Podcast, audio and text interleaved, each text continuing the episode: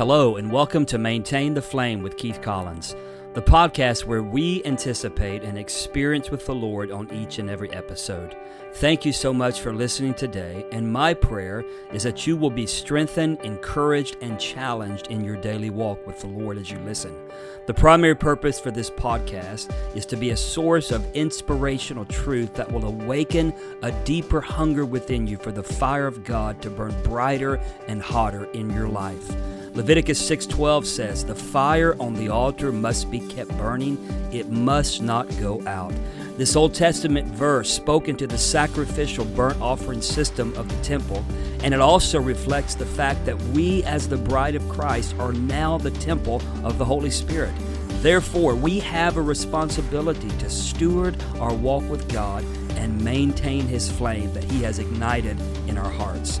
I am your host, Keith Collins, and I invite you to join me now as we explore biblical truths that will help us to maintain the flame of God upon the altar of our hearts.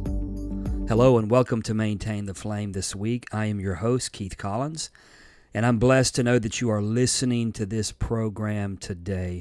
If you're a first time listener, then welcome aboard. We are blessed to have you with us today.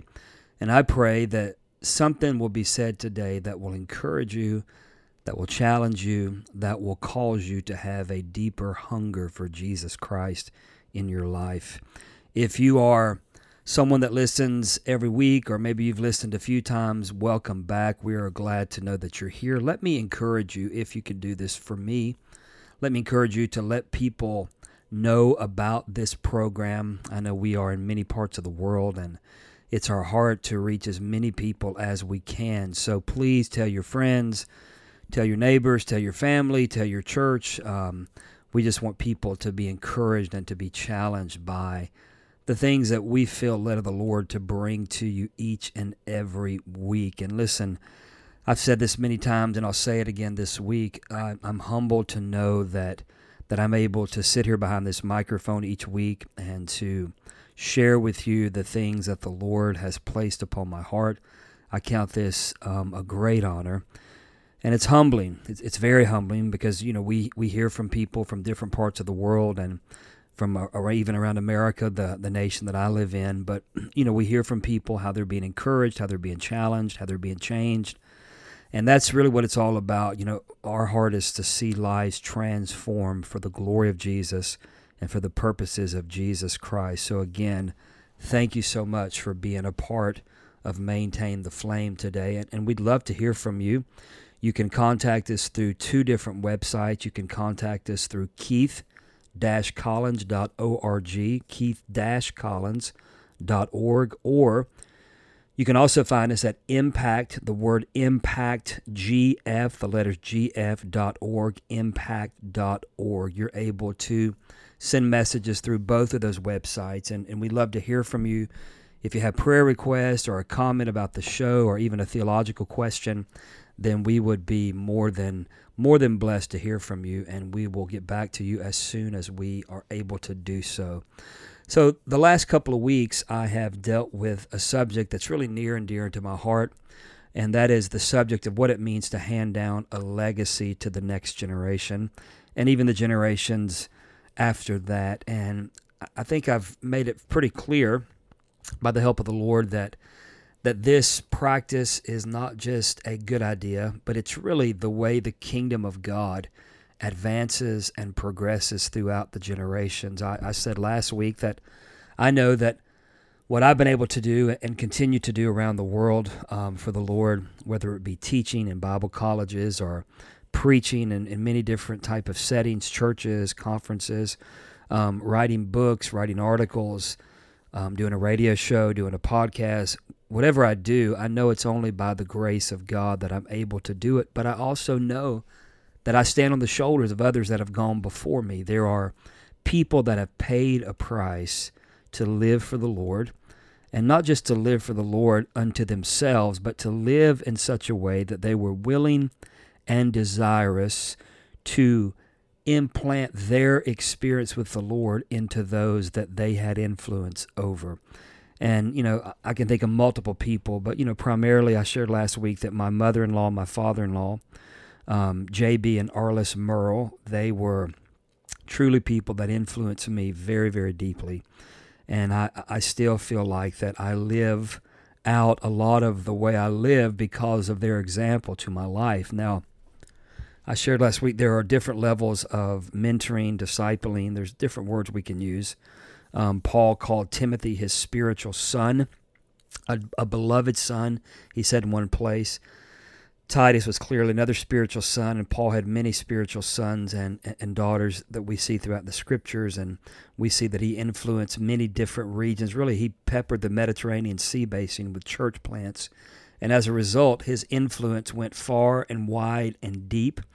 And to be honest with you, even being here today, sharing what I'm sharing, is in part because the Apostle Paul was faithful to the call of God upon his life. He he was radically converted on the Damascus road that day and was thrown from his beast, and the Lord spoke to him out of heaven. He was blinded and then eventually regained his sight. And the story is amazing how the Lord used his life. Um, he was a man that was raised a Benjamite, he was a, a Jew, he was a Pharisee, he was trained at the feet of Gamaliel, who was probably the most renowned rabbi of the day in Paul's era during that first century era and he was trained in Jerusalem by Gamaliel. So he he really had quite a pedigree or quite a um, a rec, uh, quite a resume is what I'm trying to say. Excuse me. And so he he he had all these qualifications, but it's interesting how the Lord struck him blind and then allowed him to get prepared in the ways of the Lord.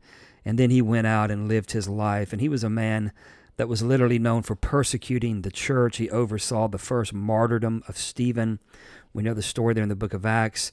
But the Lord radically saved him, converted him, and made him an apostle to the Gentiles. But of course, Paul clearly always had a heart for his own people, the Jews, and and he, his influence was so powerful then. But his influence is powerful even yet today. And I sit here today behind the microphone in my office here knowing that the life of the Apostle Paul influences me in many, many ways. To be honest with you, I've been in many nations around the world, dozens of nations, and there have been times that I have had situations arise or I've had circumstances develop.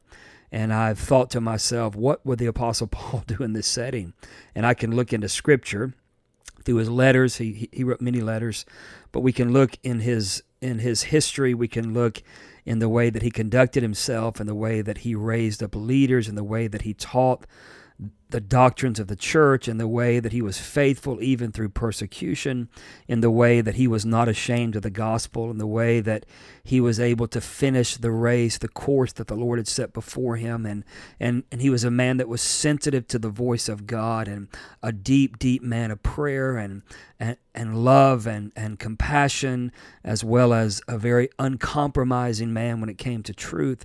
Um, so we see such an example that that the Apostle Paul us, and I I continue to glean from him. So so this week, um, to be honest with you, I thought I would finish with this subject last week, but as I have just continued to to meditate upon what it means to leave a legacy, what it means to hand down a legacy. I felt it was only right for me to come back this week and to take some more time and just to really encourage you. And, you know, last week when I was doing the program, I really felt the Lord come upon me at a couple of different times. And, and I really believe that I was speaking into people's lives and leaders' lives. And, and, and I feel that, that same anointing on me as I, I sit here today in my studio. So, so I want you to open your heart and I want you to receive what the Lord wants you to hear today. You might be a pastor, you might be a business owner, you might work in a business, you might be a student in a school, you might work in retail, you might work as a construction, whatever your role is. You might be a mother, you might be a father, whoever you are, wherever you're at. It's important for you to know that God has anointed you, that He's called you, that He's ordained you for this hour, for this season, and He has great things for you to do. Amen and amen. So listen, my my primary scripture that I that I've really used, really two, but the one that I've really talked about a lot is 1 Corinthians 11, 1. I'll read that again to you this week. Here the apostle Paul again says, "Imitate me just as I also imitate Christ." And Another translation says, Follow me. Um, so imitate me, follow me. One place he says, Follow my example as I follow the example of Christ. Another translation. But the point here is that Paul was actually in a position with the Lord and with his walk with God that he could literally invite people to do what he did or to live as he lived.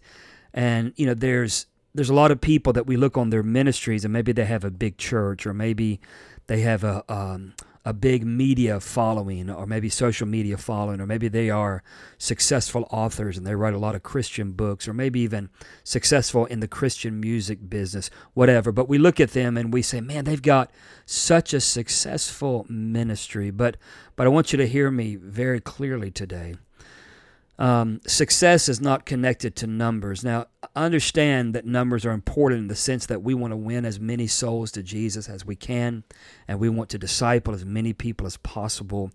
But I, I know for a fact, after 36 plus years of ministry, that there are many people that build their ministries based on numbers, based on the size of a building, or buildings based on budgets and based on how many books they can write or how many um, media outlets or how many TV shows they're on. And, and they, they literally gauge their ministry's success based on those things. But I want to make a statement here. You can do all those things and not really be intimate with God or not really walk with Jesus Christ.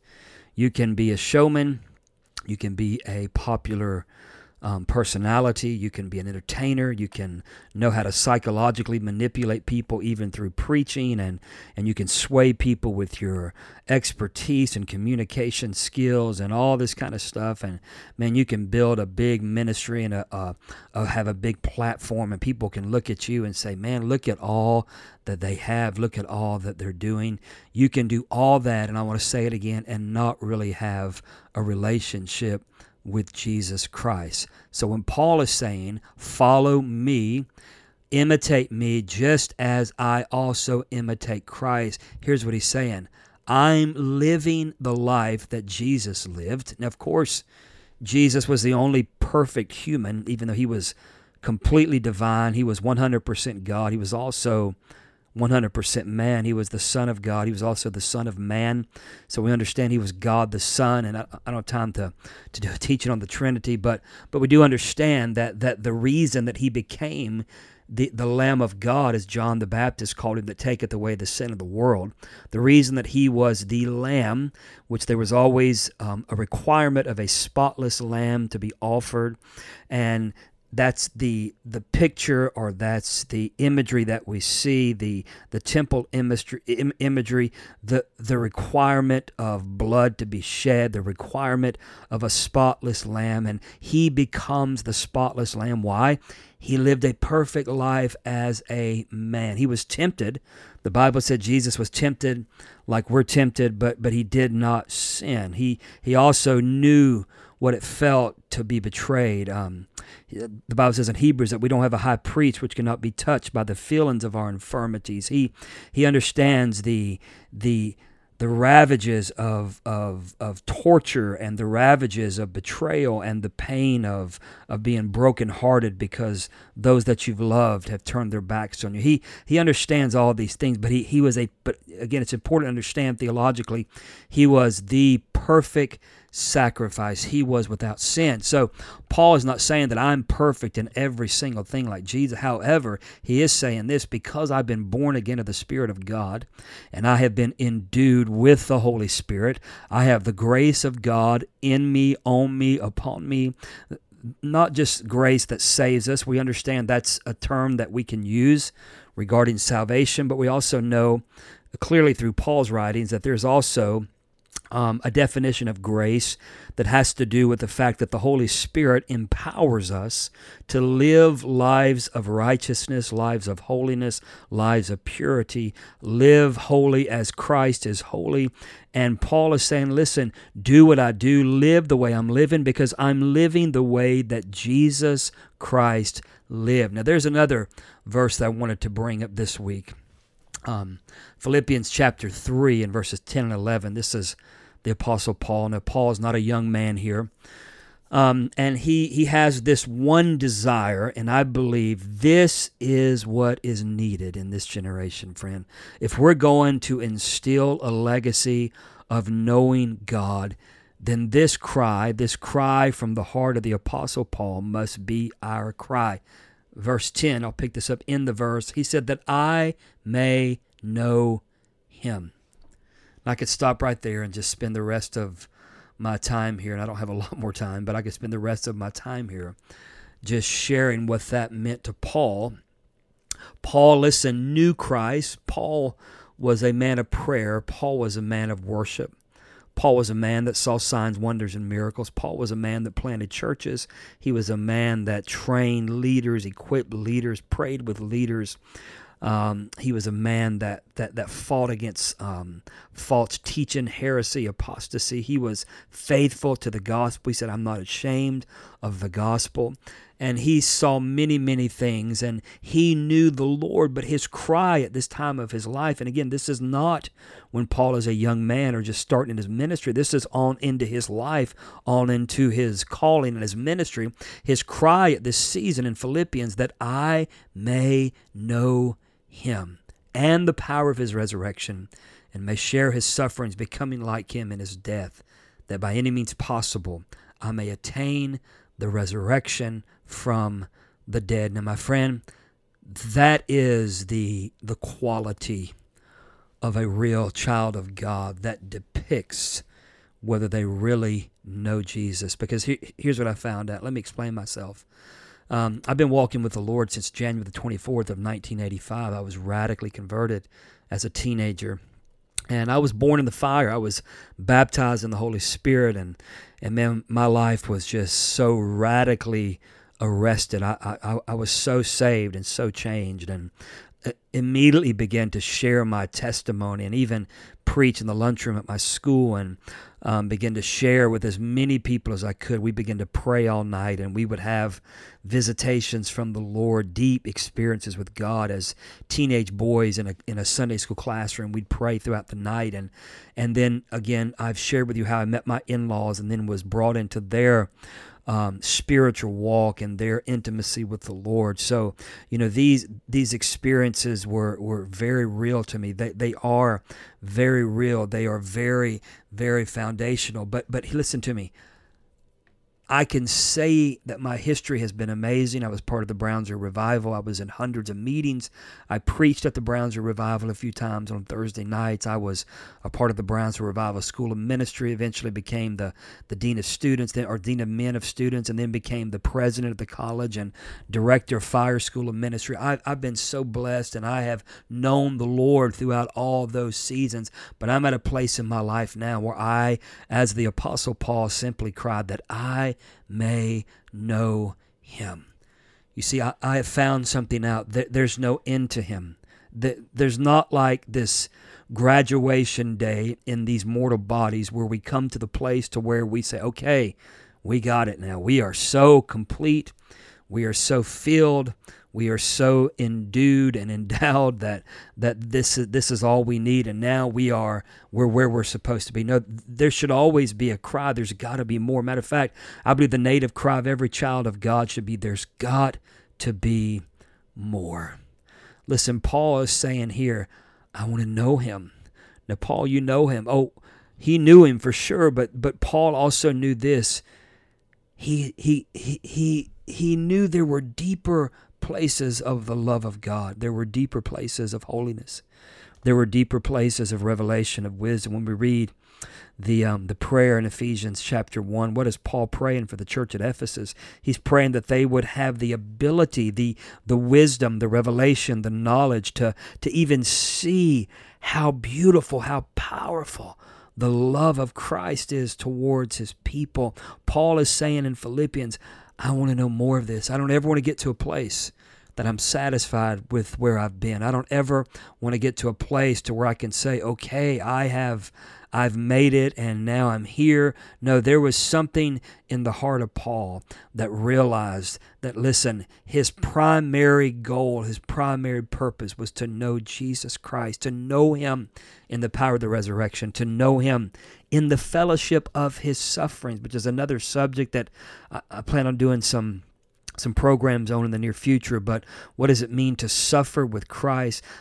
The Bible talks about those that suffer according to the will of God. And, and again, they that live godly in Christ Jesus will suffer persecution. So there's there's an element of that that's connected with glory. I don't want to go totally into that right now because that's such a broad subject that that that deserves more time. But but I want you to hear me. Paul knew what it was to bear the scars in his body for the Lord Jesus. He he knew what it was to be beat, to be scourged. He he knew what it was to be beaten to death and left outside a city to die. He knew what it was when he said, Everyone in Asia has turned their backs on me. I mean, this man went through some intense. He knew the sufferings of Christ.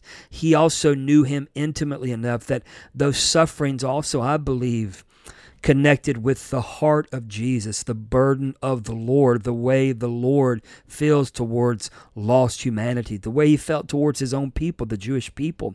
He even said that many times, or, uh, that I, I wanted to be like a hen that would gather her chicks under her wings with, with regard to his own people. So so Paul was feeling all of these things. He he was learning Christ as he grew in his in his walk with God, as he was obedient day in and day out. So when Paul invites us to follow him, as he follows Christ, to imitate him as he imitates Christ, then, my friend, it is a deep, deep, deep, deep invitation. It is not just.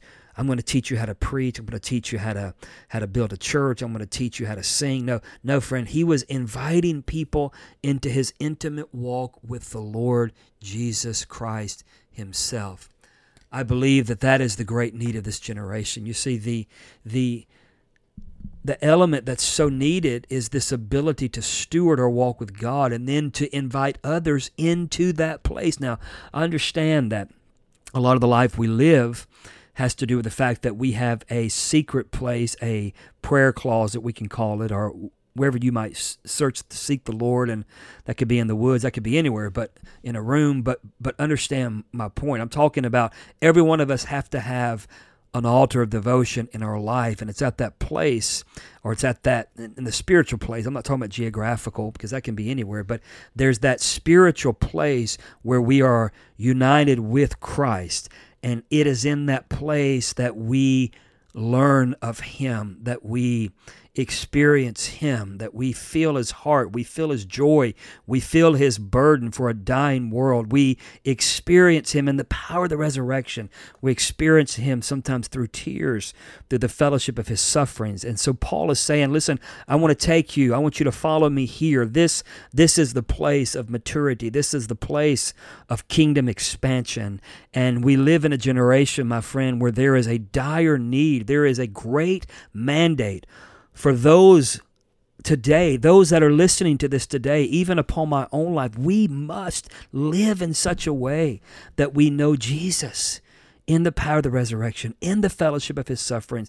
And as a point, and as a result, we can invite others into that place. Listen, I, I love that the Word of God invites us to deeper places in Him. Now, what does this have to do with legacy? Ever, this is this is a legacy that was instilled to me this is what I live for. This is what I, I burn for. This is the passion of my heart. This is my soul's cry that I may know him and that I may impart this into others, that, that I may walk with others and, and help them to know what I know or to know who I know, the Lord Jesus Christ. James 4 6, or James 4 8, excuse me.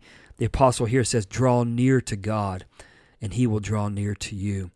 Matthew 5 6, Jesus said, Blessed are those who hunger and thirst for righteousness, for they will be filled. You see, I believe the, the driving force of the early church that experienced severe persecution as well as revival as well as even the revivalists throughout the history of, of the past generations that that never lost their hunger for more of Jesus. And even more recently Christians being persecuted and even martyred even in recent decades recent years martyred is the fact what what is the element that that kept them or sustained them? I believe it's the fact that they attained and sustained a deep intimacy with Jesus and in turn they handed down to the next generation. Friend, do you really sit in a place right now in your spiritual walk where you can say that the greatest thing in your life is your hunger for more of Jesus?